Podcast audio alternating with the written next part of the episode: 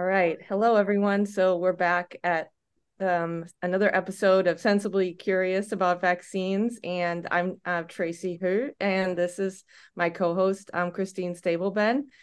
Um, and we have two guests today that I'm so excited about. Um, and I'm going to introduce them. Uh, I I actually I, will probably start with Retsef because I met Retsef in person um i guess about a year was a year and a half ago um yeah something two like years that. ago almost two years ago in washington d.c at the academy of science and freedom at actually at hillsdale college um conference and um so retsef um i should probably introduce the episode by by actually saying that we're going to be talking about uh, a pretty hot topic uh, at the moment which is how the um, we're going to be specifically looking at the Pfizer um, vaccine um, and how um, it was tested in the original c- clinical trial um, using something called Process One, um, uh, so manufacturing practices, and then how uh, at the very end of that clinical trial, the manufacturing process got switched to Process Two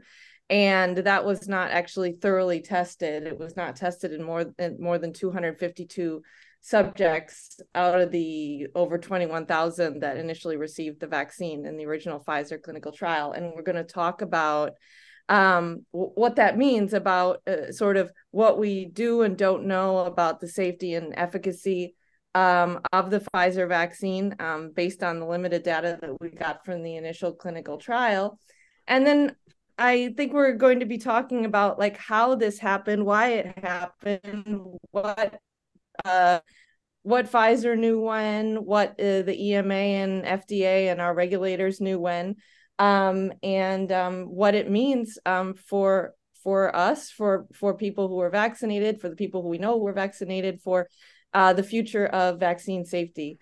So, um, so to get back to introducing our guest, so Retsef uh, Levi. So uh, I hope I said that right. So he is um, originally from Israel, um, as far as I understand, and he um, originally studied mathematics um, at Tel Aviv University, and then went to Cornell um, to study um, research operations, and now operations he's research. a professor. Operations research, sorry and then you're a professor of operations management of M- at MIT right now. Mm-hmm. And um, I think actually, if I remember correctly, you got interested in studying vaccines um, after COVID started. Is that correct? Is that kind of when you got, or was it before? So, so I was actually actively uh, studying um, the you know uh, issues related to uh, safety and quality of um, manufacturing of biologic drugs or biologic drugs more more generally speaking. And I've been having uh, multiple uh, contracts and awards from the FDA still still uh, do. And um, also more generally speaking um, my research um, has a lot to do with the intersection of data and analytics and advanced analytics and how you use that to inform um, the design and operations of complex systems. So I've been working a lot with hospitals and health systems. So basically, almost from the start of my academic career, I've been looking on uh, health-related data from large health systems, from uh, manufacturing environments uh, of biologic drugs, and of course, when COVID started, um, it actually um, was related not only to the clinical aspects or the health aspects of my research, because other parts of my research are about logistic operations, risk management, um, which had a lot of aspects re- relevant to that as well in terms of how you manage uh, the pandemic uh, risks and how do you protect, for example, nursing homes and uh, and uh, things like that. Um, but uh, definitely over the last uh, three years, I've learned much more much more about biology and immunology and other aspects that maybe I I didn't know about a whole lot about before, but to some extent, operations research is exactly about the ability to use analytical tools and modeling tools in different domains. And uh, you usually work with the subject matter experts and you learn uh, the topics and, and you bring the, the perspective of data and, and, and modeling analytics to and to assess risk, to uh, understand how you can optimize systems and so forth. So that's kind of that's kind of my angle where I'm coming to these topics. So. Got it. Yes, and we'll we'll um and p- I should say that listeners will actually probably know you from um maybe best from your research looking at um uh ambulance um calls in Israel mm-hmm. related to the vaccine rollout. Um I don't know, do you want to and and and and cardiac deaths as well related to the the vaccine rollout? Do you yeah, want to so, just so more, yeah. talk about yeah, so once uh, once the issues uh, related to myocarditis and pericarditis uh, emerge in the context of the COVID 19 vaccines, but not only, also in the context of the COVID um, uh, illness. Um, you know, I started to read about this, and, and one of the first things that you learn about myocarditis is that it has a lot of uh, subclinical um, uh, uh, cases on top of the clinical cases and uh, that also it's a, it's a it's a known cause of sudden uh, cardiac death out of hospitals, um, especially among young people. And when when I started reading about this, I said, okay, so if that's the case, these are signals that the current surveillance systems are not likely to detect because uh, it's out of the hospital. So you know many of these cases will happen um, you know, in, in settings that may not be kind of uh, easily detectable. And, and then kind of the idea of, okay, let's just look on what happens with EMS calls. And I was able to connect with um, senior VP to for research in the national EMS organization in Israel. Israel is a country where there's only one EMS, unlike the US, uh, where it's city by city. Um, and and we, we we started to look on the um, uh, temporal patterns over uh, a course of two years, and, and we indeed saw a major increase among young people, 16 to 39, of the cardiac arrest uh, EMS calls. Um, and uh, when we looked on the temporal correlations, we um, when we compared it because we don't have individual data, unfortunately, we only have aggregated data. We were able to detect a temporal correlation with the number of doses that were given to these ages, um, and uh, we didn't see the same correlation uh, for COVID 19 infections, uh, which, to be honest, I don't think our paper, the, the, the major uh, contribution of our paper was to raise the signal that there is a correlation that needs to be checked more thoroughly and more kind of carefully to, to see whether that, that is a plausible uh, risk. I think since then, uh, although the paper was attacked viciously, um, by uh, people that didn't like the, the even the idea that there is potential risk. But now, by, by now, we know that this is not a theoretical scenario. There are multiple papers, including autopsy-based, uh, that show that uh, it is a real risk. But unfortunately, still uh, in Israel and other places, I don't think that um, um, people were able to basically bring together EMS calls with individual level data on vaccination status and infection status to to do a thorough job of on on understanding that type of risk. But to me, it kind of showed that uh, when we look on on uh, surveillance of of uh, in the context of safety of drugs, we need to incorporate all sources sources of data, including uh, what is happening out of out of the hospital, because that's kind of uh, these are incidents that are not likely to be detected by the regular uh, uh, pharma, pharma so, uh, uh, surveillance uh, systems that we currently have. Let's have. Am I right that you you you took your findings to to people at the Ministry of Health? Yeah, and also the FDA uh, as well. So. Uh, and what was their reaction? The reaction was that they don't see any increase whatsoever in cardiac uh, cardiac related events, which by now we know it's not true. In fact, in, in another data that I still did not write the paper on, but we analyzed it. Uh, we we received um, from the two HMOs, the large HMO in Israel. The healthcare system is organized uh, through multiple uh, HMO healthcare maintenance organizations that basically have longitude are responsible for longitude care of decades of, of a large population. So we we got the from two HMOs that are responsible for over 6 million people in Israel, uh, data about pulmonary embolism cases, uh, diagnosis. And yet again, you see uh, a major increase in 2021 in all age groups uh, of this diagnosis. This is this is actually in, including the cli- the clinic diagnosis, not only uh, not only not not out of the hospital uh, diagnosis, but the point is again on pulmonary embolism that it can cause uh, sudden death. In fact, sometimes it's being confused with cardiac arrest. It's hard to distinguish them.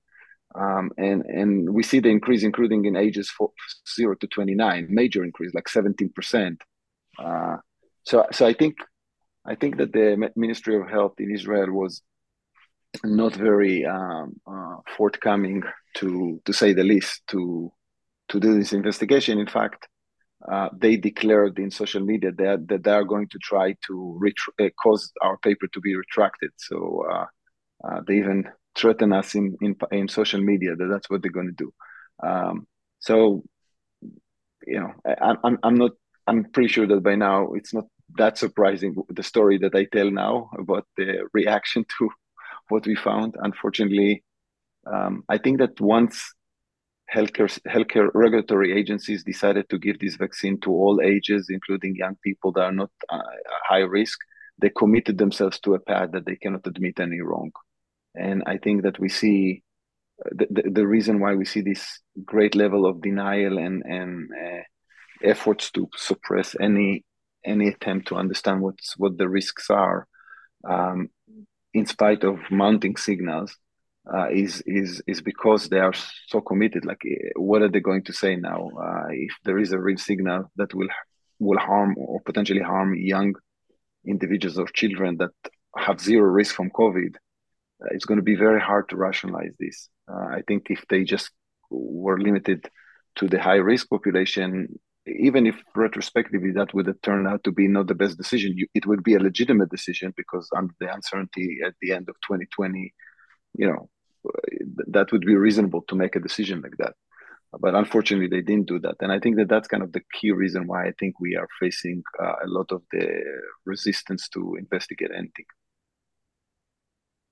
I think that's so important, and and one of the reasons that I I think podcasts like like this are so important too is to you know talk about our experience as researchers and you know now like you correctly stated your your findings have been validated in different ways by different re- research groups like by the autopsy findings in the um, korean study um, and by the work in the UK, the epidemiological work, um, the self control case series that they did, finding increased risk of cardiac death um, in young males as well. And you found it in males and females. And I would say, like the, the Nordic study found a higher risk of myocarditis after COVID or after, sorry, the, the COVID vaccines than after COVID 19 um, by a lot in males and females who are who are young 16 to 24 and they basically found in in young people especially in children they couldn't find any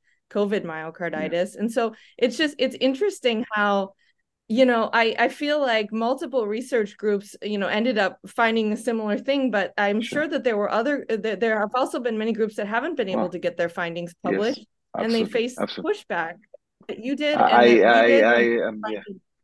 Let, let, me put it this way: the, well. the, the, the sagas around the paper that we just talked about is a, is a could be a podcast by itself. But just to add on what you right. said, there are also two prospective studies in which people tested the the, the hearts of uh, young um, uh, people that got the vaccines, one from Thailand, one from Switzerland, and in which you see um, two three percent, which is a dramatic number of people that have increased troponin, right? Like, uh, I mean, uh, even if not subclinical, like increased troponin, which is an indication of heart damage, heart muscle damage. And there's a, even a more recent study in which they actually find the mRNA in the hearts of people that died uh, uh, shortly after the vaccine. So I, always say, and maybe here I'm bringing my intelligence uh, hat because I, I spent in Israel uh, before coming to academia. I spent 12 years in almost 12 years in intelligence. Often we tend to see, oh, this indication maybe doesn't prove it, and that indication that, that does, or that finding, but, but, you have to step back at some point and look on the mounting evidence and just like say, hey, it, something is is wrong here. It, it cannot be that we see so many signals uh, that all speaks to the they all speak to the same kind of direction that there is a major cardio cardiovascular impact, especially on young people, and you have to ask yourself very tough questions. Why would you want to take such a risk where, where the risk from the illness is clearly, I mean, I, I don't want to say zero, but it's very close to zero, especially with the current variants. So yeah, well, um, and and I think it's it's it's good that we we introduce ourselves too like this because I think it's important to know we're we're just all like not conspiracy theorists. We're you know all researchers, scientists. Um, I was understanding from Josh. I think we may even have sort of a similar background in a way. I I don't know, but well, so you're you're originally from California and you um so you studied sociology you you studied let me let me get this right so you went to UC Berkeley um for your undergrad and you studied sociology and then you went to Princeton for your PhD um and now you're at Hebrew University and I, I kind of said we have a similar background because I'm I'm from the US as well and I actually think we like graduate college the same year and um oh, and wow. then I ended okay. up moving to Denmark um to and where? uh to Denmark Oh, um, after after I did my MD, I did my PhD at the University of Copenhagen. Oh, wow. um, okay. and and so like I think we both have the spirit, the experience of like growing up in the United States and then moving abroad, um, and studying in two different countries. And I I think that that actually brings a lot of critical thinking skills. And I think Retsef sort of has the same, but like the opposite. He started in in in Israel and moved to the United States and I think once you see that, you know, different countries kind of do things very different ways and have different um uh what, what's the word they have different um customs and and and and things that they take for granted that they just do without thinking about them and that was definitely the case when i moved to denmark that so many things in medicine were done differently mm. such as i've been talking about with christine a lot that like the vaccines that were given in Denmark were like just you know about a third of what were, was given in the in in the United States. And and and just that alone made me pause as well as the fact that there are no vaccine mandates. And so I, i'm just bringing up one example but there are so many examples. And so it makes you kind of take a step back and think wait a minute you know are the things that we do really based in science right. um or or or are we just doing them because people around us do them? But but so i uh, so i'm i'm talking too much but i would love to hear josh like how how did you get interested in studying vaccines? And i should say you're a lecturer now at hebrew university in criminology right? Criminology and sociology. Yes that's correct. And sociology and, okay which is yeah. equivalent so, to a professor. So to, to equivalent to a professor. I'm an associate professor. Yeah, yeah. That's the the the corollary to the U.S. That's right, associate professor. And yeah, the Israeli um, names are slightly different. So right. Um, and uh, your name is Josh right. Guetzkow. I didn't even say that yet. That's yeah. oh, that's fine. That's fine. and, and and if you want to talk about my bona fides, you you skipped over the the postdoc I did at Harvard in uh, health policy. That's right. Um, and you know, and so people don't really understand what sociology is or what sociologists do, but you know, I have advanced statistical training at the um, Demography Institute, the Office of Population Research at, at Princeton, uh, and uh, the Woodrow Wilson School of Public Affairs, and in the Department of Sociology. And you know, all of these methods are pretty much similar across domains. So I have a good understanding of, of research methodology and statistics. Um, so I got interested in this actually in 2019 when I, uh, if you are you guys familiar with the book um, uh, Turtles All the Way Down. You heard this this book? That's this I've is a book. It, I've heard of okay, it. so this was a book that was you written in. This, this was a book that was written um, in, in Hebrew, actually. Um, I think in 2017, and the the authors of the book, uh, they it was written anonymously. Okay, now you read the book, you realize that this is some these are people who seem to have some kind of background in medicine or something like that. These are you know qualified people, but why would you have to feel the need to write this book anonymously, and the reason is because they were worried for their careers and the and the pushback that they would get because this is a book very critical of vaccine safety. And um, a, a criminology, uh, two colleagues of mine in criminology wrote a book review of this that was published in the Journal of the Israeli Medical Association, okay, in their book review section. And basically talking about isn't, you know, sort of from a criminological perspective, how is it possible that people will feel afraid, uh, uh, you know, to publish something that's scientific, you know, based on scientific claims using scientific evidence? and interestingly, and, and, so they got interested in looking at this more broadly, and this is some phenomenon that we see. And Retsef was just talking about this the the way in which many papers that are raise uh, safety concerns about vaccines are, are retracted, and the there are people who raise concerns about vaccines can often be uh, yeah, face uh, reper- uh, negative repercussions. Um, and so we actually started a, a, research project in 2019 to look at this, and that basically involved interviewing scientists and doctors who had experienced this phenomenon. Uh, and we've had a couple of papers published out of that. So I that's how, kind of how I got interested in this. And ironically, um, the this review that they wrote uh, was retracted from that journal. The senior editor of that journal is um, one of the world's leading uh, immunologists and experts on autoimmune diseases, uh, Professor Shoenfeld um, and Yehuda Shoenfeld. And actually, Science Magazine wrote a whole expose about this scandal, um, castigating uh, Dr. Shoenfeld for his intransigence related to, you know, possibly raising concerns about the safety of vaccines. So that's sort of where I entered into this. And then, you know, as the COVID vaccines rolled out, I started looking at pharmacovigilance data, which was immediately very early on, which was very concerning, and um, and and so I wondered, well, why you know, how come I can use their methodology to find safety signals and they're not finding any safety signals? So then we FOIA the the the FDA, uh, sorry, the CDC to get their safety signal analyses 2022 comes around, they finally answer us, and it turns out they didn't do their analysis. They didn't do their pro- the promised safety signal analysis that they were going to do of their own very own pharmacovigilance system, which is shocking in and of itself. And then it turns out that later, after we after they told us they didn't do it, they started doing it.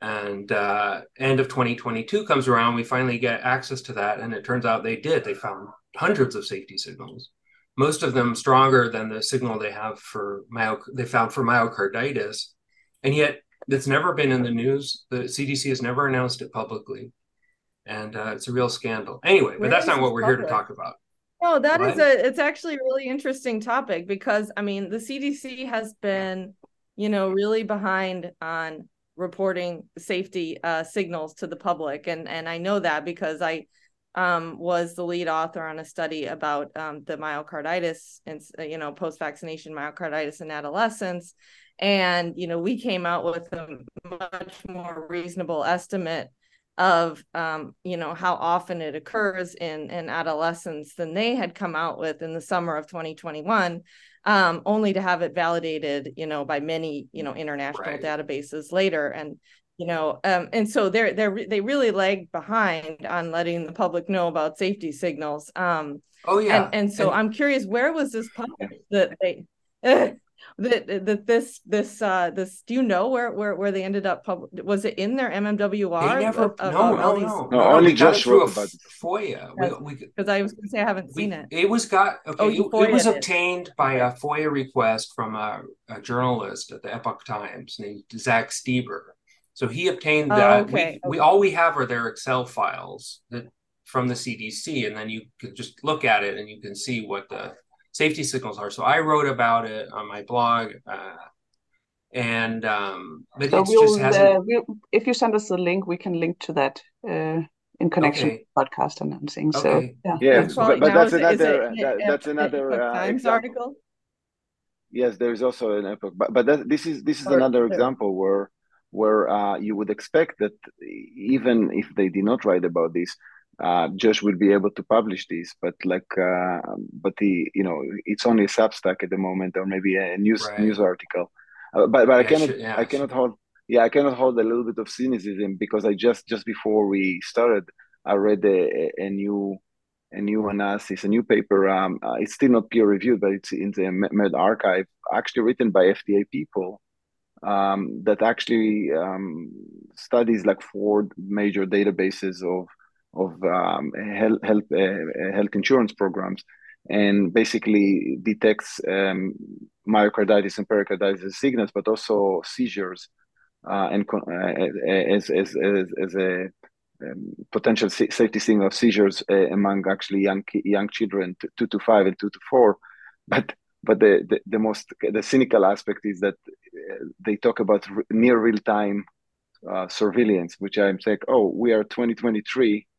The vaccine is is out there from early 2021. That doesn't look to me like near real time. So uh, whatever you found, it's not near real time, and uh, maybe that's kind of uh, summarizes where we are. So, but at least yeah, it was published and, by the FDA. Then yeah. Um, right. Well, slowly, now, slowly, we are uh, uncovering the. Slowly, but, yeah. But, but, but, but I think it, it, it, these two stories, I think, just tell us that, um, you know, it's almost like a, you would expect that if you rush the approval process, which we did, and maybe for good reasons in this case, right?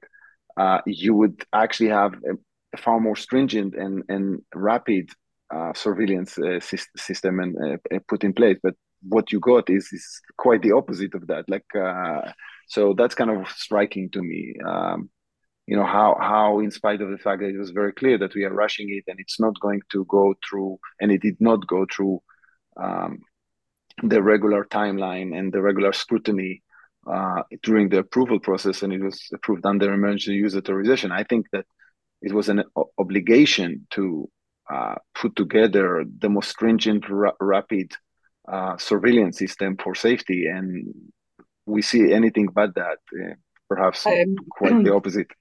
I absolutely agree, and I think that many things could have been done during the rollout. Actually, clever rollout that had permitted. Yeah.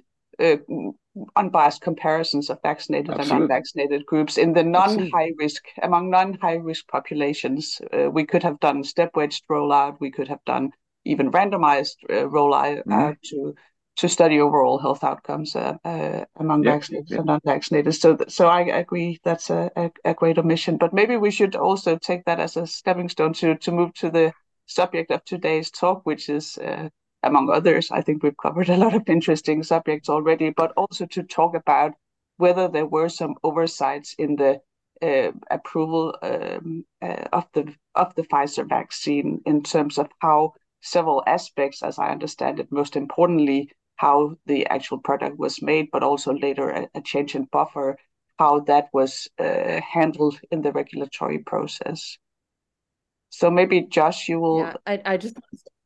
Yeah, I was going to say like a good segue because we are talking about the post marketing surveillance and to get into you know what happened with this is you know what we can say what the medical journals you know they're their own businesses. They sell a product. Like we can't we actually can't really depend on the medical journals to publish unbiased information and they don't because they're actually you know not a, a public service um, whereas we count on the fda and cdc to do that but the fda you know we we know that they're supposed to be doing post marketing surveillance.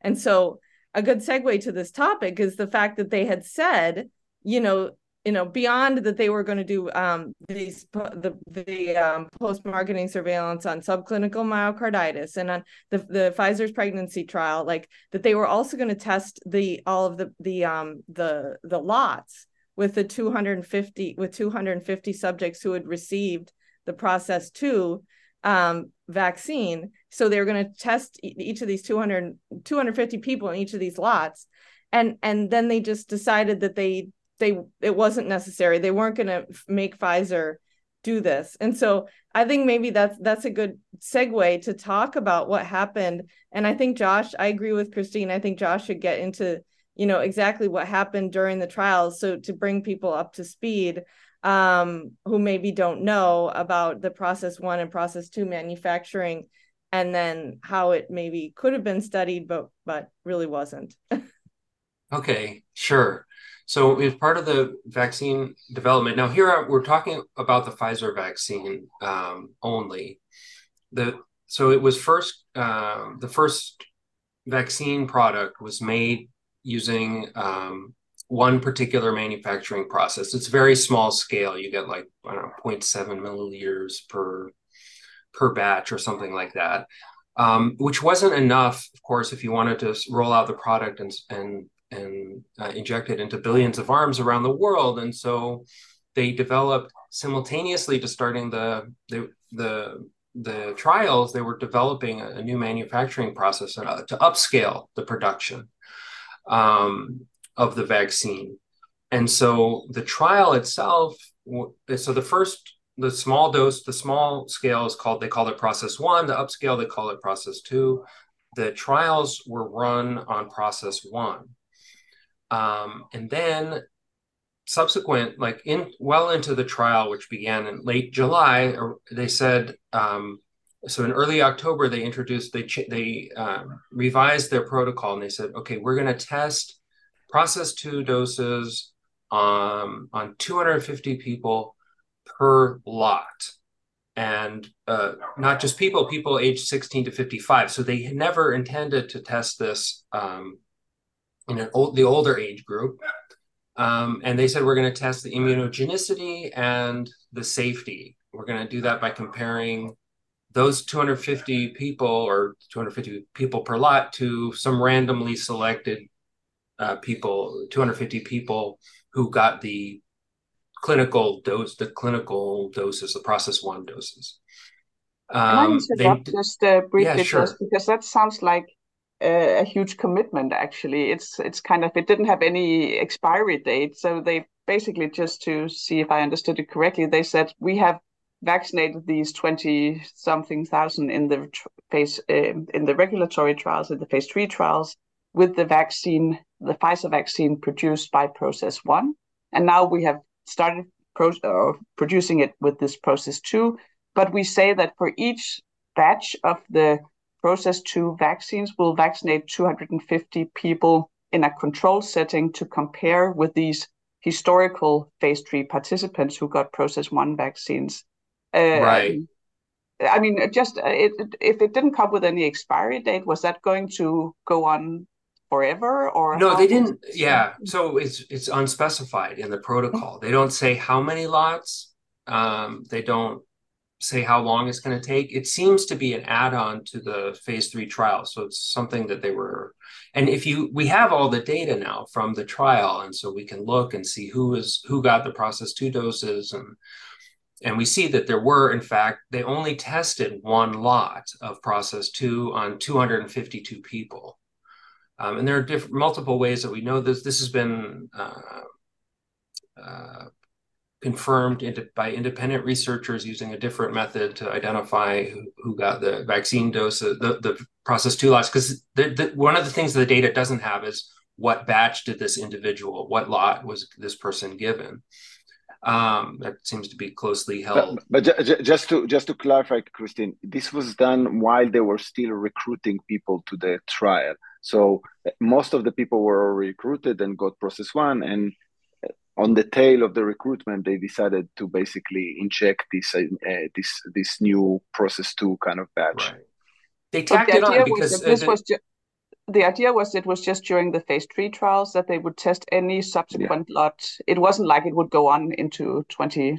I don't think there was any intention or indication. I think uh, the regula- regulators were con- knew about this switch and they were concerned about it, and I think they did this to help ease, you know, perhaps per the request of the regulators or or something to that effect. Um, so at least they could say that it was tested. Now they now the, they told the regulators we're starting this on October 19th. We know this through documents that were part of a leak or a email hack of the EMA, but they actually now we know that, that they told that now we know this through a FOIA request too, but they told the regulators that they were going to start this study on October 19th, 2020.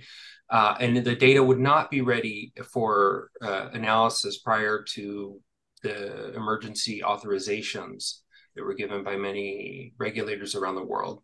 They did say that we they expected to have the results in January or February 2021, we now know, again, through a FOIA request of the MHRA, that they never did that comparison study.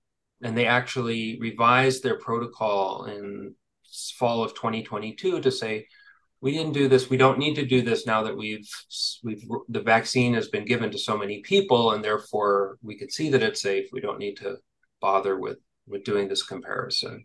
I mean, the comparison, frankly, is somewhat bogus anyway, because 250 people is not a, enough of a sample to be able to test the safety of anything. And in terms of the immunogenicity, they only took um, so immunogenicity is well, what is the antibody response uh, to the vaccine? They only tested that on four people, and they didn't they didn't look at their antibody le- levels before they got the vaccine. They only looked for a month after the vaccine, and they only found an antibody response in three of the four. Um, who uh, all of whom were under the age of 23 so, I heard you say this before, Jess, and I'm just, I mean, I'm so puzzled. How could they vaccinate 250 people that was a kind of comparison group that was vaccinated with this new process 2 vaccine and not test antibodies? That that seems to be the whole. I mean, I absolutely agree the numbers are too small right. to look at safety, but at least antibodies would be something that was straightforward, easy, cheap to measure. How do we have well, any they, idea why they didn't test this? Well, I don't think. I mean, I, I, frankly, I think this study was was was was kind of shambolic to begin with. It was just sort of to check a box. I don't think they ever really intended it to be meaningful. Obviously, they didn't because they never did the study that, that they said they were going to do. Um, in their so they did do a series of comparisons between process one and process two doses. They called them analytical comparisons, and these are just different tests that they ran on the different um, products to see how comparable they were. And one of those tests was in vitro expression of spike protein, and they found that the levels uh, in a you know when they do do it in a in a in a vial in a glass vial, you see that there's uh, a similar uh, expression of spike protein. So I guess their assumption was, well, if there is a similar expression of spike protein, there would be a similar antibody response. But in but, these but, analytical, but sorry, go ahead. In in these analytical tests, they also saw a number of differences, and I guess we're going to get into those also uh, in terms of the DNA content and the right. uh, endotoxin levels, etc. But but yeah, let's uh, you yeah, had something. But, but, but, but just just just to just to underline under I want to underline uh, very important fact that the emergency use authorization in which we decided to give it to billions of people throughout the world that decision was made with essentially minimal, basically no clinical data from patients that that that that, that new process was was tried on.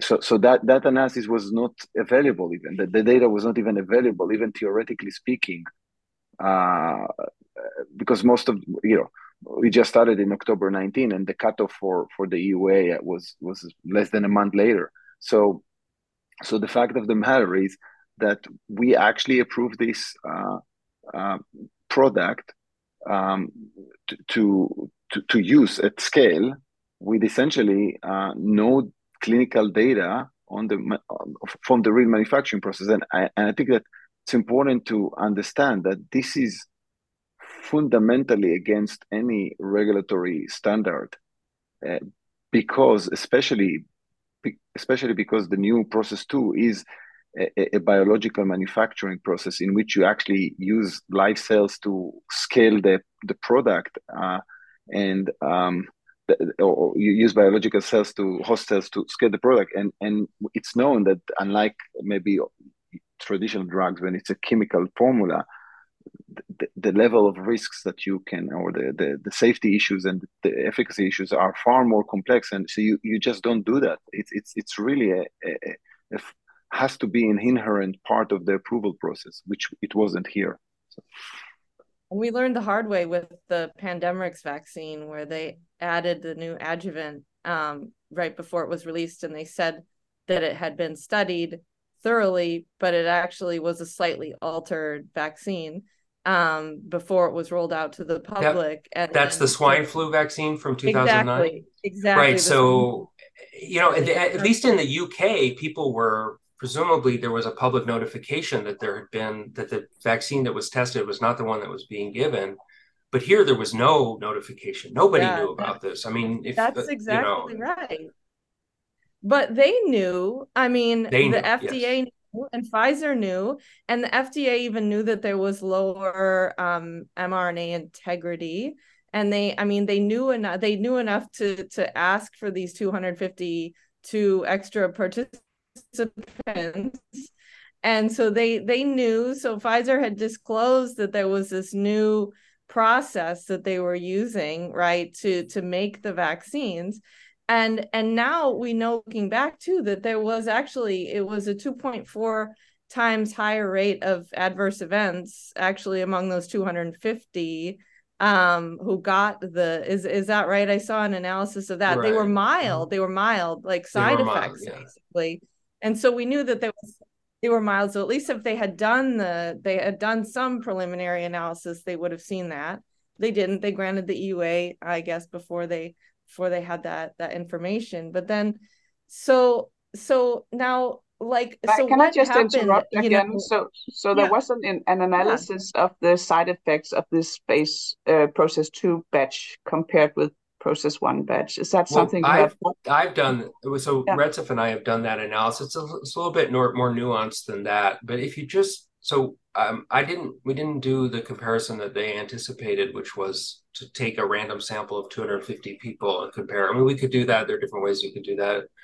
In the, in the most basic analysis, where you just take everybody who was in the, the treatment group, the treatment subjects who had gotten process one, and you compare their adverse event rate to the adverse event rate of the 250, there's an increase um, about two two and a half times the increase if you now, when they when they um, recruited those 252 people, they also recruited placebo subjects at the same time at the same sites. And if you do that comparison, you see about a similar rate of increase in, you know, the the the process two subjects have about a two and a two 2.4 times the adverse event rate than the placebo subjects who were recruited there.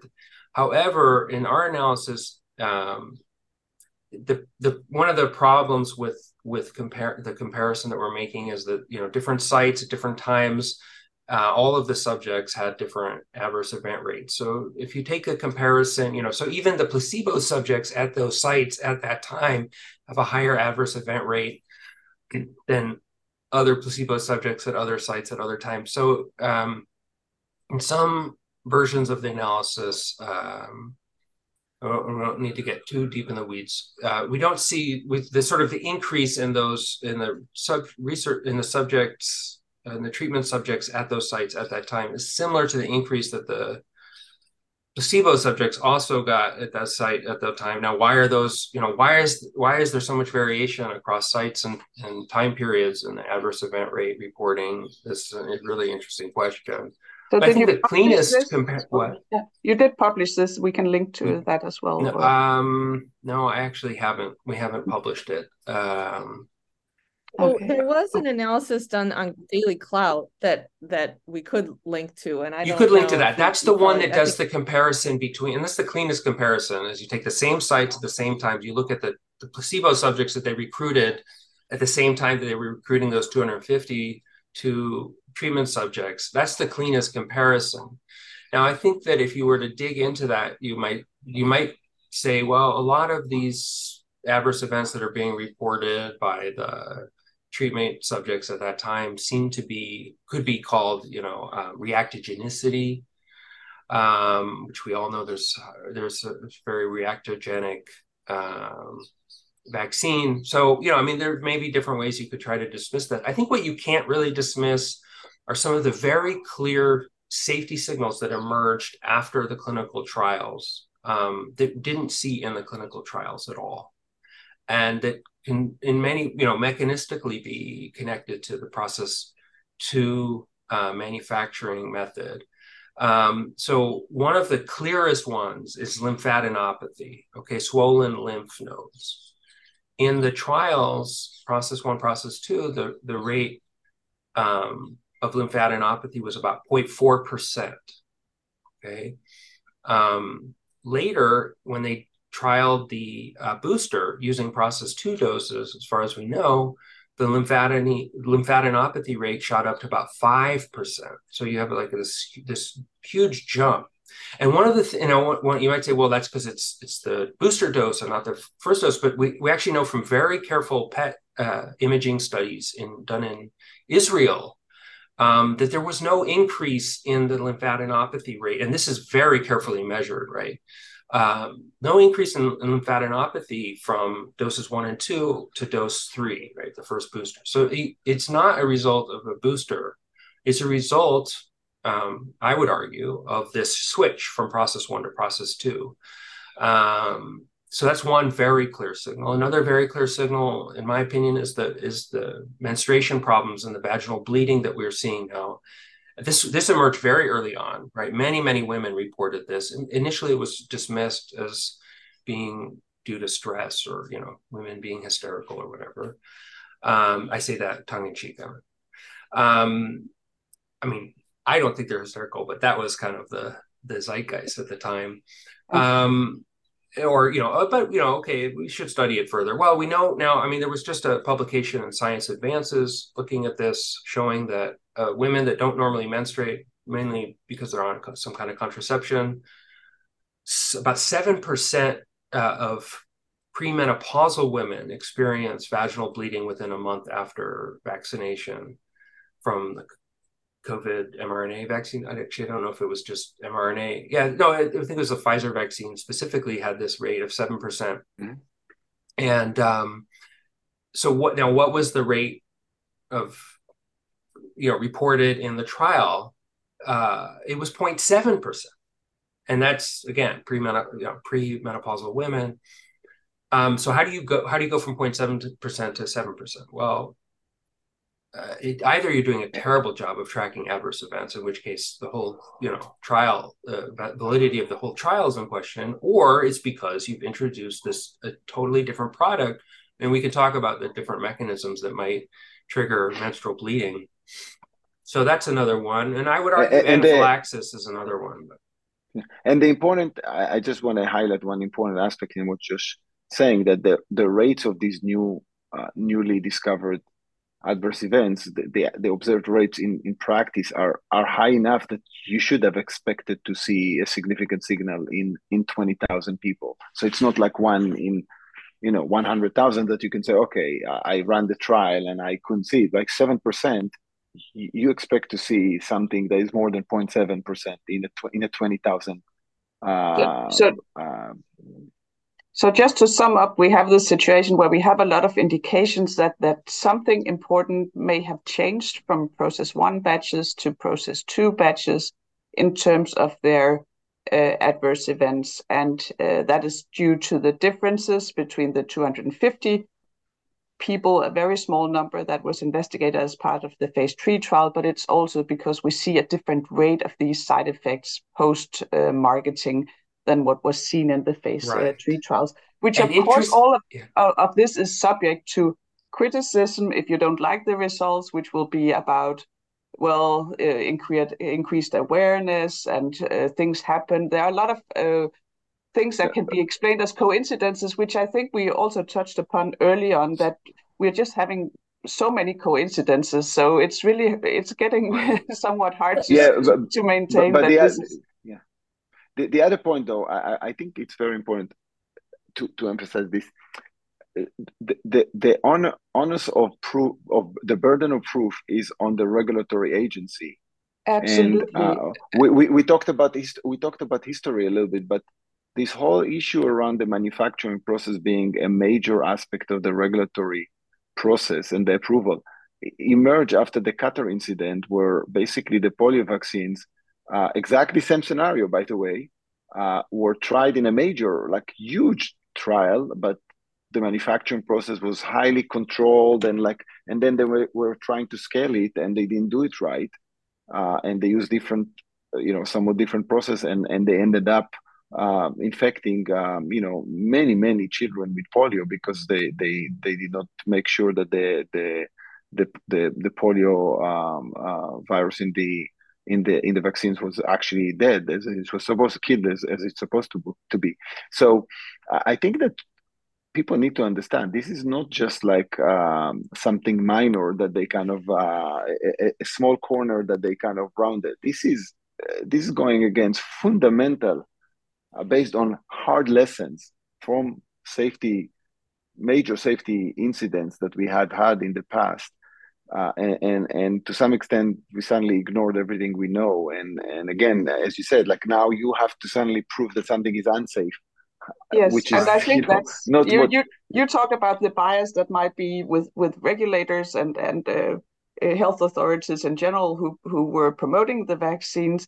But it leaves this vacuum, which I think is is um, I came to think about when you talked about it, just that now an independent researcher from from Israel is now trying to to pull this data out and do a decent analysis. And your job is so difficult, and I don't think.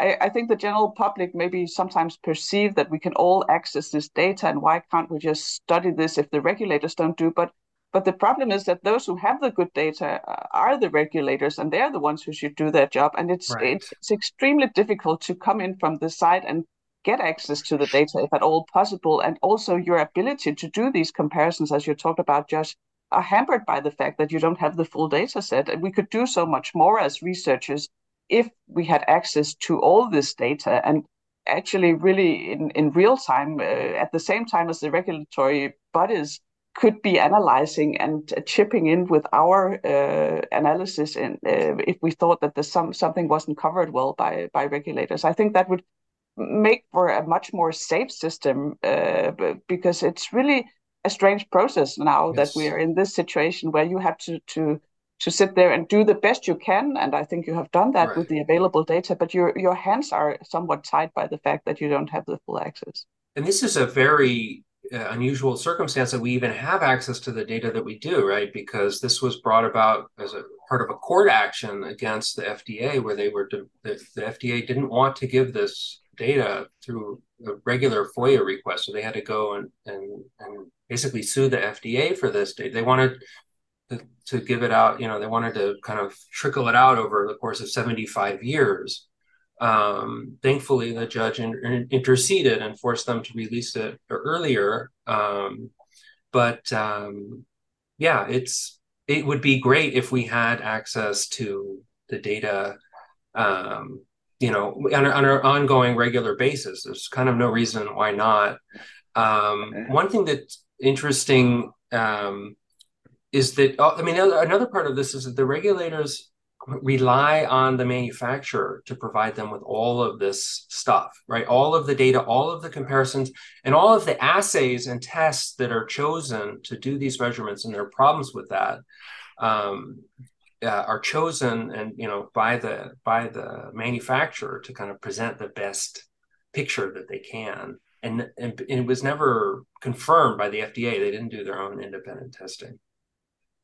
Yeah. So maybe we should point, move the on. Point, Christine, Christine, the point you made, I think, is relevant not only to this vaccine. It's, it's. I think it's a much more general principle that we should seek to, right? Like that, that there will be an, a transparency that allow the scientific community to do the research and and see, right. you know, if they see something that the regulatory no agency did not that they shouldn't want people right. to have access to that if they what they really care about is like the safety and efficacy and having accurate results. They should want more people to be able to analyze it to help. Right but and and I I have to bring up something else that's that's like uh, I've been thinking about um as we've been talking is that we do have more data than we've been discussing and I don't know if you've looked into this Josh but I mean we have the trials in the adolescents Um, and we have the trials in the in the five to eleven year olds and the under five year olds beyond that of the booster. So those would have all been processed too. And so we presumably. Well, the, no, the adolescent trial used both uh, process oh, one okay, okay. Two. There was only, actually only one site uh, in the trial that used process two. No, that's not true. But one site that we know of that used process two doses. Um, we don't have the full data on that um, because uh, it hasn't been fully. It hasn't. It's just starting to be released now. There. So that so the other ones were processed too, but the adolescents it was like only partially processed too, and so we could get some answers from that if we had the data in terms of looking at, at safety, but it's so small we are looking into the phase three trials right now and uh, and uh, yes. uh, summarizing in a review we'll be submitting just in a few weeks uh, about uh, the, the, differences in in adverse events after in, in, the different age groups and I think we see a very strong trend with age which is probably linked to the dose because they lever the lower the dose of mRNA in yeah. the vaccines in the younger age group so that comparison is is already right it is yeah. problematic. Yep definitely. Yeah yeah yeah that's, that's the 12 right. to 15 the 12 to 15 is still at the 30 milligrams so that might yeah be, exactly. Uh, so we uh, could use but, the 12 to 15 yeah the, the, the other thing the other thing that, yeah the other thing that i think is uh, the, the other thing i think is is uh interesting here that um you know the the i'm actually not sure that there is only process one and process two period. I actually suspect that there could have been also modifications to process two. At least we know, at least on one of them, they when they changed the adjuvant as well, like they added. So I actually think that there is a broader and deeper lack of transparency about the changes in the manufacturing process and how they evolved over time and and and and yeah so and i'm i'm, good, not, I'm not sure it's just process right. one versus process two period yeah right? and, so. and a good a good indication of that is from a pfizer clinical trial report where they showed that there was a higher adverse event rate serious adverse event rate and adverse event rate of special interest um, in the placebo group that crossed over and got vaccinated which was by the at the time of the report was almost like it was over 80% of them and um, and they wrote in their in the report it was as expected it's higher. And then the and then the question is well why why are you expecting that to be higher? We know that you know there seems to be some indication of differences in some of the lots that were sent to the trial sites at the period when they would have been giving these doses to the placebo group. Again we can't the data doesn't allow us to exactly identify which lots were given to which people, except for that 252, we can we can identify those. Um, but it but it but, you know it raises a big question. We we published a rapid response in the British Medical Journal, uh, pointing to this issue of you know we don't know how the variability in manufacturing processes affects the safety and efficacy of these vaccines. It's very understudied, and this is information that the you know the company is is holding very close to its to its chest. Um, and I think a lot of us. Can I give you an example? Yeah, I'll give you an yeah. example. Okay, we know that the the trial. You know, Maddie de Garay. So Maddie de Garay was a 12 year old girl who was in the trial, and um, she suffered horrible, debilitating injuries that uh, appear by you know any metric to be have been caused by the vaccine, but the manufacturer and the site investigator uh, refused to acknowledge that link. In any case, she was at the, the one of the sites uh, that we know that was given the process two doses that were used as part of the adolescent trial. Um, we don't know if she got the, that, and then her parents have asked asked for the vaccine card, right? The the you know proof of vaccination, and on the vaccine card, there's a number that's written for the batch that was given to her. But that number is a generic number that applies to all of the batches and all of the lots. And so she hasn't been given specific information about what lot was she was given to. That's how closely this information. Now, all of us that went out and got vaccinated, uh, you know, if you got vaccinated, you were given a card and it was written exactly. You could identify which lot or at least which batch you were given. But she, the information she was given was was was incon- you know generic And so, it reminds us, even the people in the trial didn't have informed consent. You know, we talk about how how the general public didn't have informed consent, but even the people in the trial who got processed two didn't know what they were getting. Um, and I think maybe that this is like a good time now to to talk about what exactly.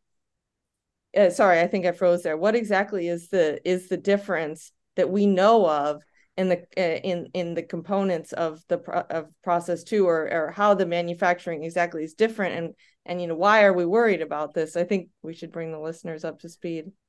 Sure. Well you guys just did a study uh, a podcast on the dna uh, yeah. uh, contamination right? So this is this is exactly related to that okay? Because what, what do you need to make uh, rna mrna? You need dna you need a template right and the way they did it with process one to create the, so you need a lot of DNA to make a lot of RNA. So the way they did it in process one was they basically used a PCR, which replicates uh, nucleo, nucleic acids, right? DNA. So you, you put it in a PCR and it replicates this.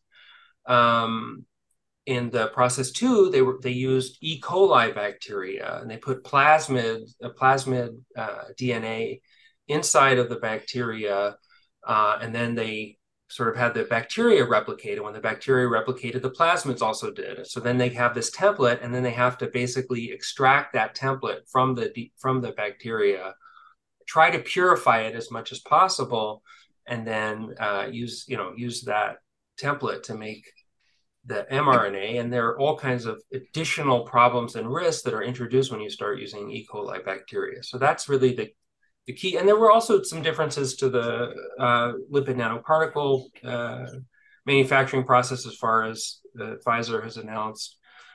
Um, so th- that's really the key the key difference. And so now what we've discovered, right, is that there's uh, large amounts of DNA fragments from the template that are still in the vaccines.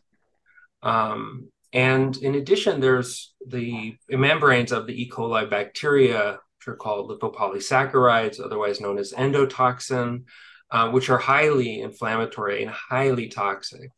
Um, more toxic than ricin, I think, was something that I saw recently.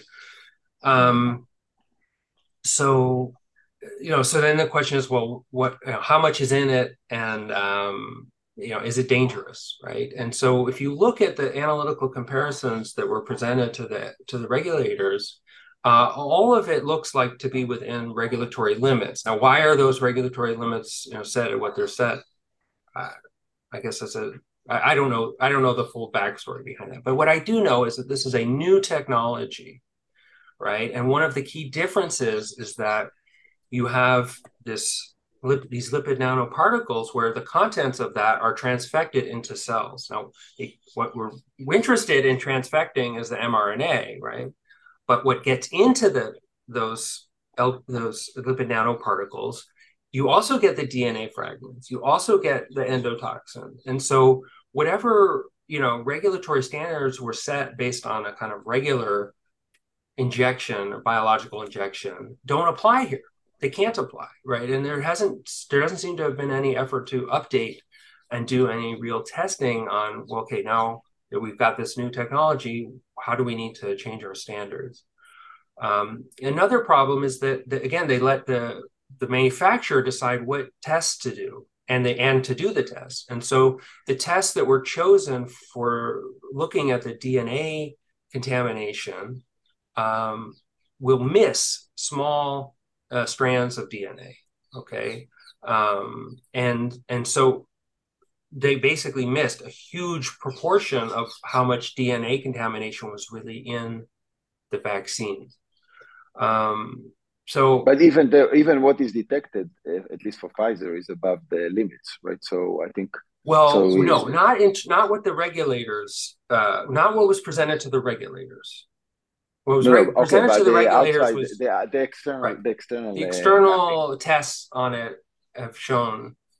Um, I'm not sure that what I'm not sure about that. A, I think for uh, Pfizer, I'm pretty sure that for Pfizer, at least. Uh, all uh, oh yes, well they're all over the limits. In every vial they've tested, basically, has been over the limits. But if you use what the method that Pfizer used, you won't necessarily okay, detect okay. it as being. Oh, okay, so they weren't necessarily detecting all the um the DNA and the and the fragmented DNA and the and the um, endotoxin because they were encapsulated, right? So there's another both method. because they were encapsulated, both because they were encapsulated, but also for the DNA because the method they were using was undercounting small fragments. So there's and, and I think I, I think the the rationale was I think uh, that what you're really worried about are long sequences of uh, long fragments of the DNA. That that's kind of more concerning because um, that could could have more meaningful transfecting um, into the cell. But but I think that major experts in the area now actually claim that potentially actually the smaller fragments are more risky because they, they have a better chance to potentially integrate themselves into the DNA of the cell and now, once that happens, now you have cells that have broken DNA or, or, or malfunctioning DNA and they replicate it. That could lead to, you know, very bad, potent, at least theoretically speaking, it could lead to, um, you know, cancer and other uh, bad, bad, uh, you know, autoimmune uh, reactions and stuff like that. Uh, so I think that there was potentially uh, rushing to make an assumption. And I, here I will relate what, to what Joe said that, uh, you know, when you rush a new technology and you then make also very very kind of uh, relaxed relaxed assumptions th- that's not a very good recipe for safety let me put it this way. Uh, and again i think that i think we need to distinguish between am i going to approve it for emergency use to high risk people? Okay maybe yes because you know with all but but am I going to map all of these uncertainties and continue to scrutinize them and check that that that, that had to, had to, to be done and I don't think it was done and that's kind of to me the biggest the biggest process level issue. I, I think there are many concerning findings, but I think one of the things that maybe is someone that looks a lot of safety and, and system level safety. To me, you have to ask yourself, what is the quality of the process? Are you asking the right questions? Are you doing the right test? Are you are you having the right checks and balances? And I think when you look at this, it, it's it's very obvious that, that that was all thrown off the out the out of the window. And I don't think there is any excuse for that when it comes to the low risk uh, younger population. You may have an excuse. Okay, I had to rush for the high risk uh, uh, population, but even then, you you had to do that with full transparency and sort of really have an informed consent that is very transparent and unfortunately, neither neither happened. It wasn't any informed consent, but also they they rushed it also for the young uh, and and the young people and children, which I think it's very very um, you know wrong decision. And and, and maybe I can um, saying that it's emergency for under 12 year olds because it's still under emergency use authorization in the US. And that's, of course, decided by one person, Javier Becerra, that it's still an emergency. And so it's really crazy to think that it's it's still you know considered an emergency in that in that age group. And one more thing i wanted to say was the other thing that has come up as a concern is that and in the dna of the pfizer vaccine that ontario study they just kind of elucidated that there's the sv40 promoter which is simian virus 40 which has been known to be like tumorigenic the entire virus. And i don't know i i, I don't have the expertise to say how like if it's oncogenic or can cause tumors, the promoter itself. But I know that it being there has been a concern to many people. And it's just another example of a question that we don't have an answer to and highlights, you know, the fact that we really we didn't have clinical we didn't have clinical trials we've had all observational data since the original trials yeah. but yeah you guys have things I, to add I, want, I just want to add something to that so so pfizer presents their plasmid template uh, you know, and the, the, components of it to the regular to the regulators, and they have this this promoter in it, and they they although they presented the the full template, they're supposed to point out what are the different elements of the template, and they didn't notify any of the regulators that they had this SV40 promoter uh, in the vaccine. Um, so that's a huge regulatory lapse. What? So now is Pfizer liable because they didn't disclose that? People are starting to argue that yes, it, because there was this uh, contamination that wasn't uh, contamination is not the right word. I can't think of the right word, but uh, now because it was in there and it wasn't uh, dis- disclosed to regulators, um, that yes, that Pfizer may now be sued. I don't know and if it, that's the case. I, I don't know. It's called, yeah. And it's important. It's important to I think uh, underscore the fact that I, you know I've been working um, in the regulatory space of manufacturing biologic drugs, uh, you know, for eight years now. And so I, I, by now I kind of seen a lot of stuff and talked to a lot of people in the industry. Any one of these things would be immediate stop like like if you have a contamination of that level and magnitude in your product impurity like that's that just like you stop everything and you need to scrutinize the, the, the manufacturing process and you need to really show that you either that you are able to to, to remove that impurity uh, it, it's clearly it's clearly violating any limits that the regulatory agency did so either the agency has to explain why these regulatory limits don't apply here or they just simply have to stop. And what we see is quite the opposite of that, right? We we, we see that they continue to push this through, uh, including to young people, yes. including to babies, and and that's yes. like it's like is it because it's a militarized process like and it's not hasn't been the standard process because it was an emergency like that's what uh, i'm trying to figure out how much we need to worry about this for future vaccines. I think we I'm should. We have to worry about this. Well, yeah. I mean, like, uh... well, I mean, you know, the, the, the notion of regulatory capture is a standard concept in political science. It's not new. It's not conspiracy theory, right? The idea that regulators come to kind of serve the interests that they're supposed to be regulating, um, you know, hurting the regulatory uh, duties uh, is is is is commonplace, right? It's not an old thing. So you combine that with what Recep was saying, where they're basically cheerleading this and and and requiring people to to take it in order to you know keep their jobs and all this stuff. And then it turns out that they did a terrible job. They're the last thing they want to do is admit admit their mistakes. It's interesting though because uh, until now, all the regulatory agencies have ignored this issue of the DNA contamination until I believe this last week when the regulator in Canada acknowledged that there was this contamination. They, or at least they acknowledged the SV40 uh, promoter, but they said um, it's business as usual. They it didn't matter, and the, the nothing to worry about. It's safe and effective. Nothing to worry about. When so, did they learn about it, though? That's the question. Does anyone have the answer to that question? So this is the problem. This is the problem. I think. I think we, we've been discussing. Okay, what would you want to do, right? Okay one of the risks for example the theoretical risk that it, it's not completely theoretical if i would say because we've seen that in in vitro uh, and in other contexts of dna uh, based um, uh, treatments that you can really have an integration of fragments of dna into the the, the, the dna of the cell. Right now you know one natural idea would be hey take people that especially people that were harmed from the vaccine and test their cells. Take, take, take people that maybe develop cancer shortly after the vaccine and, and test their cells. That this is something doable uh, that you would expect that uh, it will be initiated by the government and, and at the very least allocate funding to, to do that. I think that uh, I suspect that if someone will try to do this type of research, well, first of all, logistically, it's not obvious, right? Like you need to have access to patients, you need an IRB, you need funding.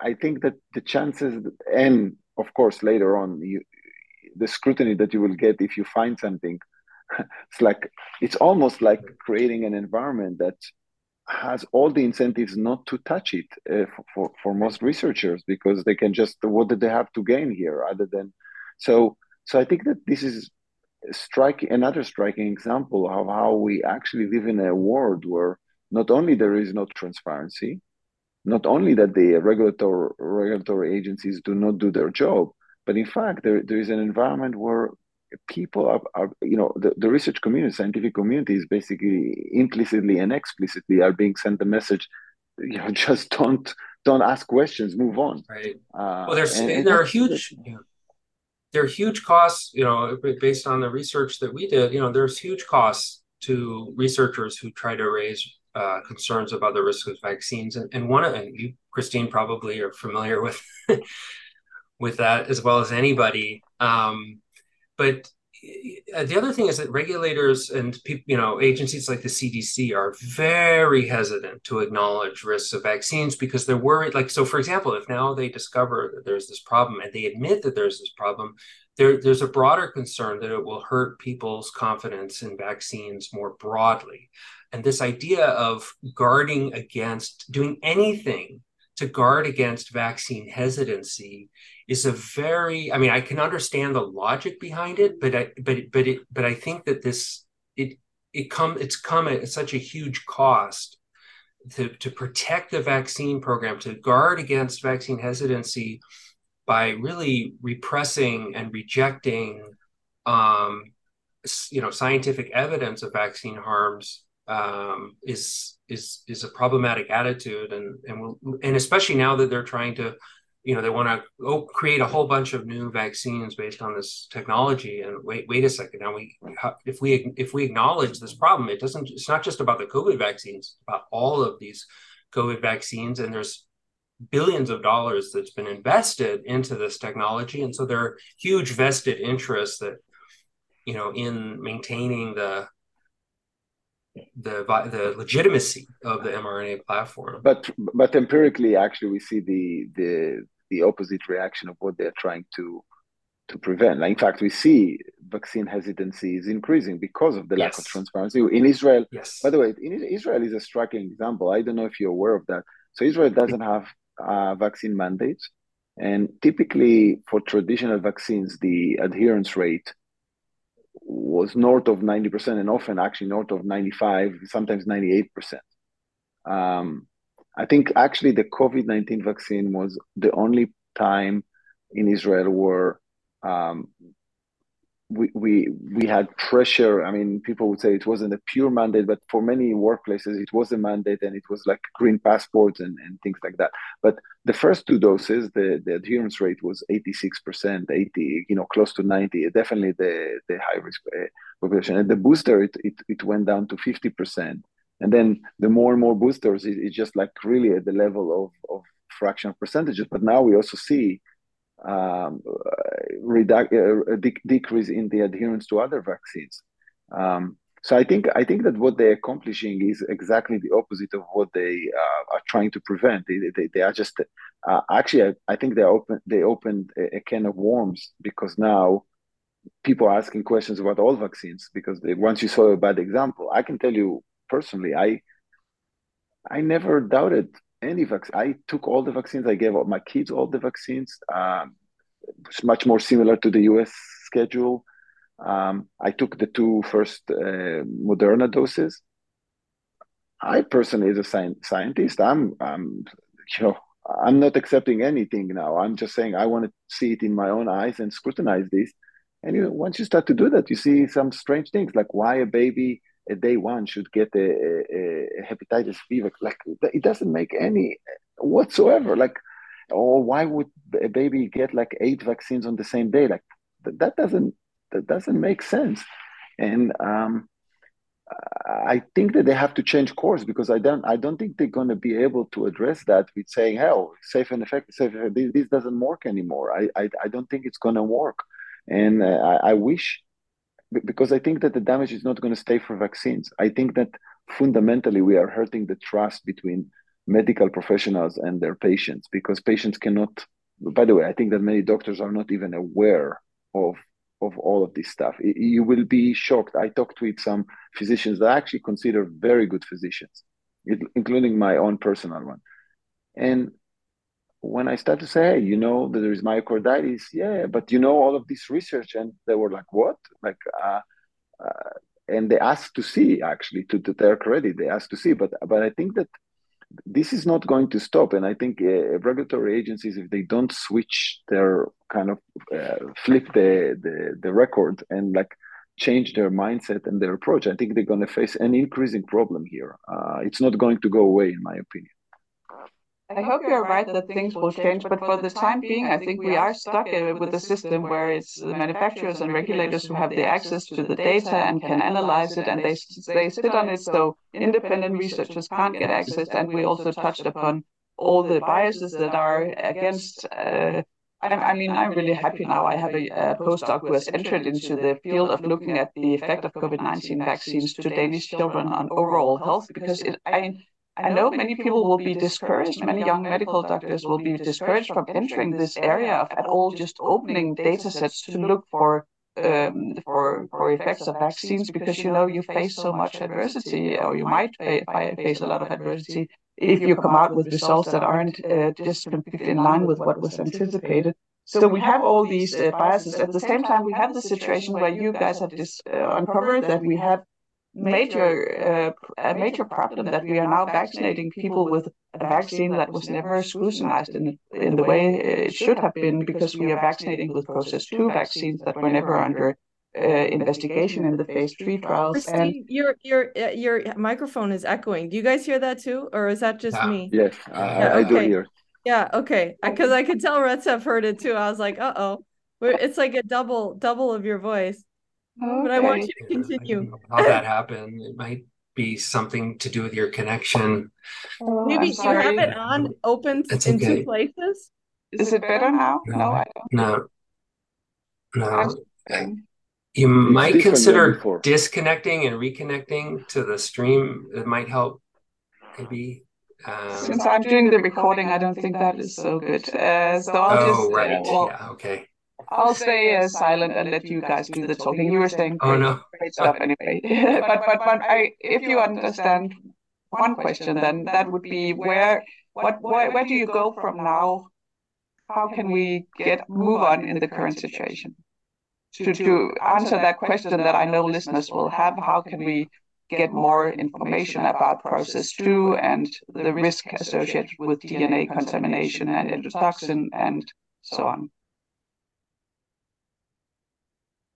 Great question. Um, um, I, I think I, I feel like we're not going to make any headway with the regulators. Um, I've just seen such um, really atrocious behavior on their on their part on so many levels um, many stories anyway i think maybe one way forward is is legal you know uh, legal proceedings. Now hopefully th- this revelation about the sv40 promoter will, will crack things open. And there are many many legal cases moving forward in various jurisdictions around the world. And people point to legal protections in the us that make it nearly impossible to sue the manufacturers. And although they were given indemnity in other locations, the, the laws are different and the protections are different. And so, you know, if we can crack crack the legal barrier and get uh, discovery, because a lot of the data that we would want is not part of the the release that was made of the of the data. Um, I think that you know, hopefully, legal uh, liability and um, the transparency that comes with uh, legal cases will hopefully provide us with a, a good, you know, way to whack whack at them.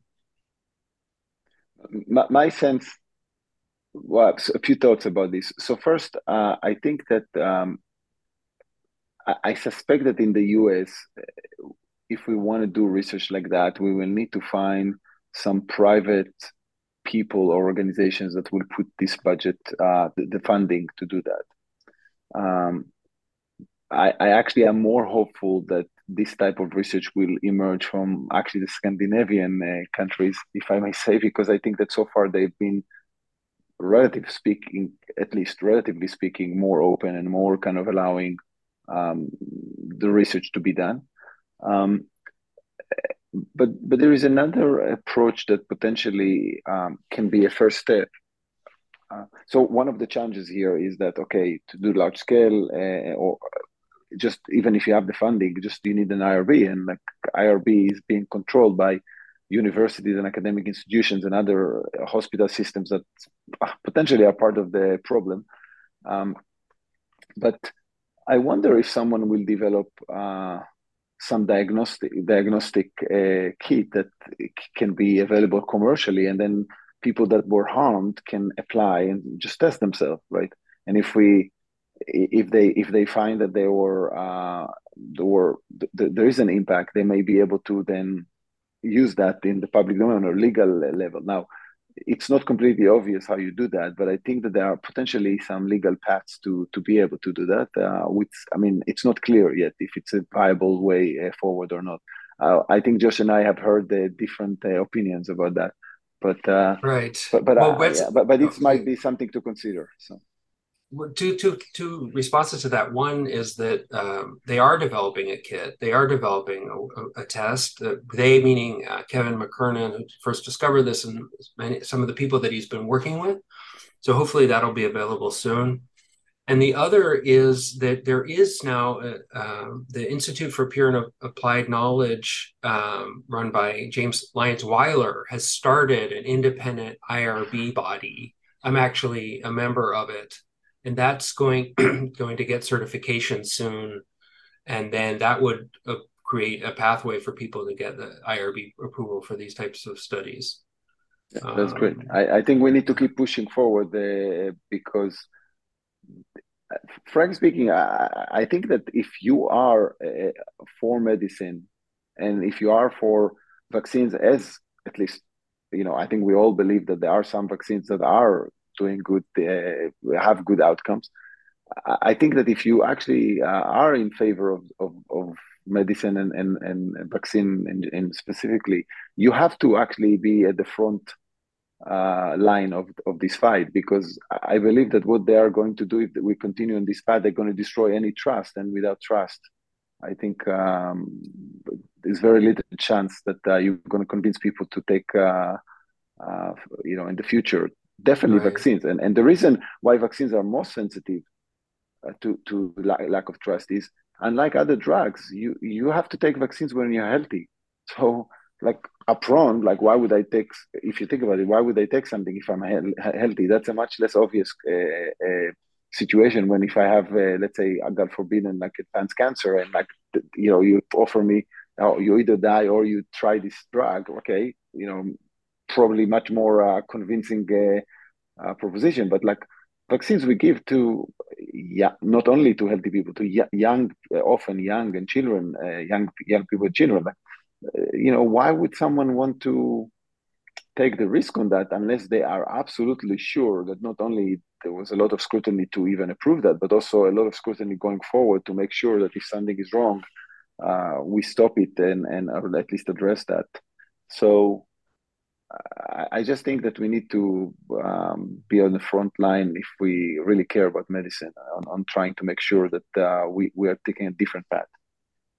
I totally agree with that, Retzef. I just want to say I think the way forward too is is beyond legal action, which I I know that's that's necessary. That needs to be part of the process. Is independent researchers really probably needing to create a network, you know, multiple networks with each other about where there's funding, which universities are kind of leading the way and supporting this sort of research. And um, you know, and and so the more people, the more momentum that there is with you know um, creating you know uh, independent research and and and asking for transparency and and doing validating other you know groups findings. And the the less fringe it is the you know the less we appear to be like the anti-vaxxers but more like the pro science you know people and the um actually pro you know pro safety. health pro safety um group then i think the more traction the movement gets you know then there'll be a real challenge to our regulatory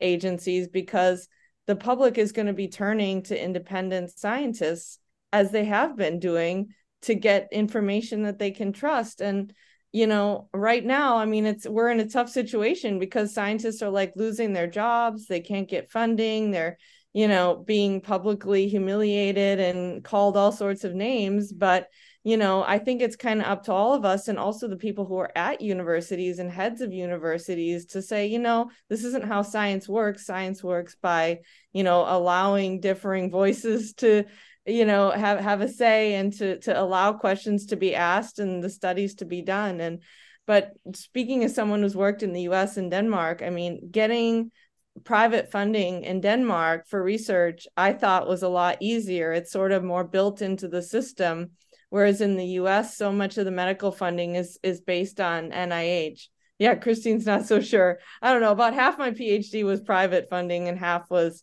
um, public, but um, and so I know it's possible to get public. I mean, to get there's a difference between possible and easy. I think that what Christine is saying. It's maybe right, not yeah. as hard as getting. A... Probably depends on what you're studying, actually, but yeah. And how much money you need. Yeah. Funding a PhD student is different than a. Well, you know, I had a, yeah, I, I, I, I, I guess I raised a almost a million dollars because I ran okay. a very large study and um, had to employ six other people. So yeah. Okay, all right, all right. I give it to you. All right. okay.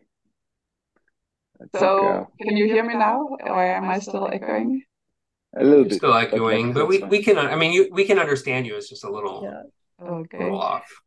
Well, anyway, I just wanted to hand over to Tracy maybe to wrap up since we've been talking for one and a half hour now. I think we uh, we've touched a lot of ground. I'm I'm thrilled by this discussion. I think it's it's great to be with you and and I'm yeah I've just felt like clapping all the way through uh, about the things you have said and and how uh, yeah how we are all uh, in, in favor of vaccine safety, and that is uh, achieved by presenting the public with uh, data and uh, and tr- being transparent about it. That is really how we build trust in vaccines in the long end. So I, I think you're you, we touched upon very important things, and and also some things we can't solve right now, which is about how do we move on. We don't know the clinical implications of the process two yet, but we need to move on to understand better what it implies clinically and we need to find that path to to do so. And i was encouraged to hear that there are tests underway. We are also right now in denmark looking into how to to do a good uh, investigative immunological program for people both with long covid and also with vaccine with complex diseases uh, multiple organ diseases after vaccination. There are many similarities and i think we, we need to investigate more about the immunological pathways to be able to come up with good diagnostics, but also good treatments, and in the future to be able to prevent uh, vaccine adverse events clearly. Um, but anyway, Tracy, I, I'll leave it to you to wrap up or maybe ask your final questions. And here, if you have final comments, uh, Josh and Brett, it's been so great to hear from you. Yeah, I no, thank you for inviting us. So it was yeah, a pleasure you. and uh, interesting yeah it was a great conversation. Just really appreciate you guys taking the time to uh, answer our questions. So i think we'll leave it at that. Enjoy the weekend everybody the rest of the weekend take care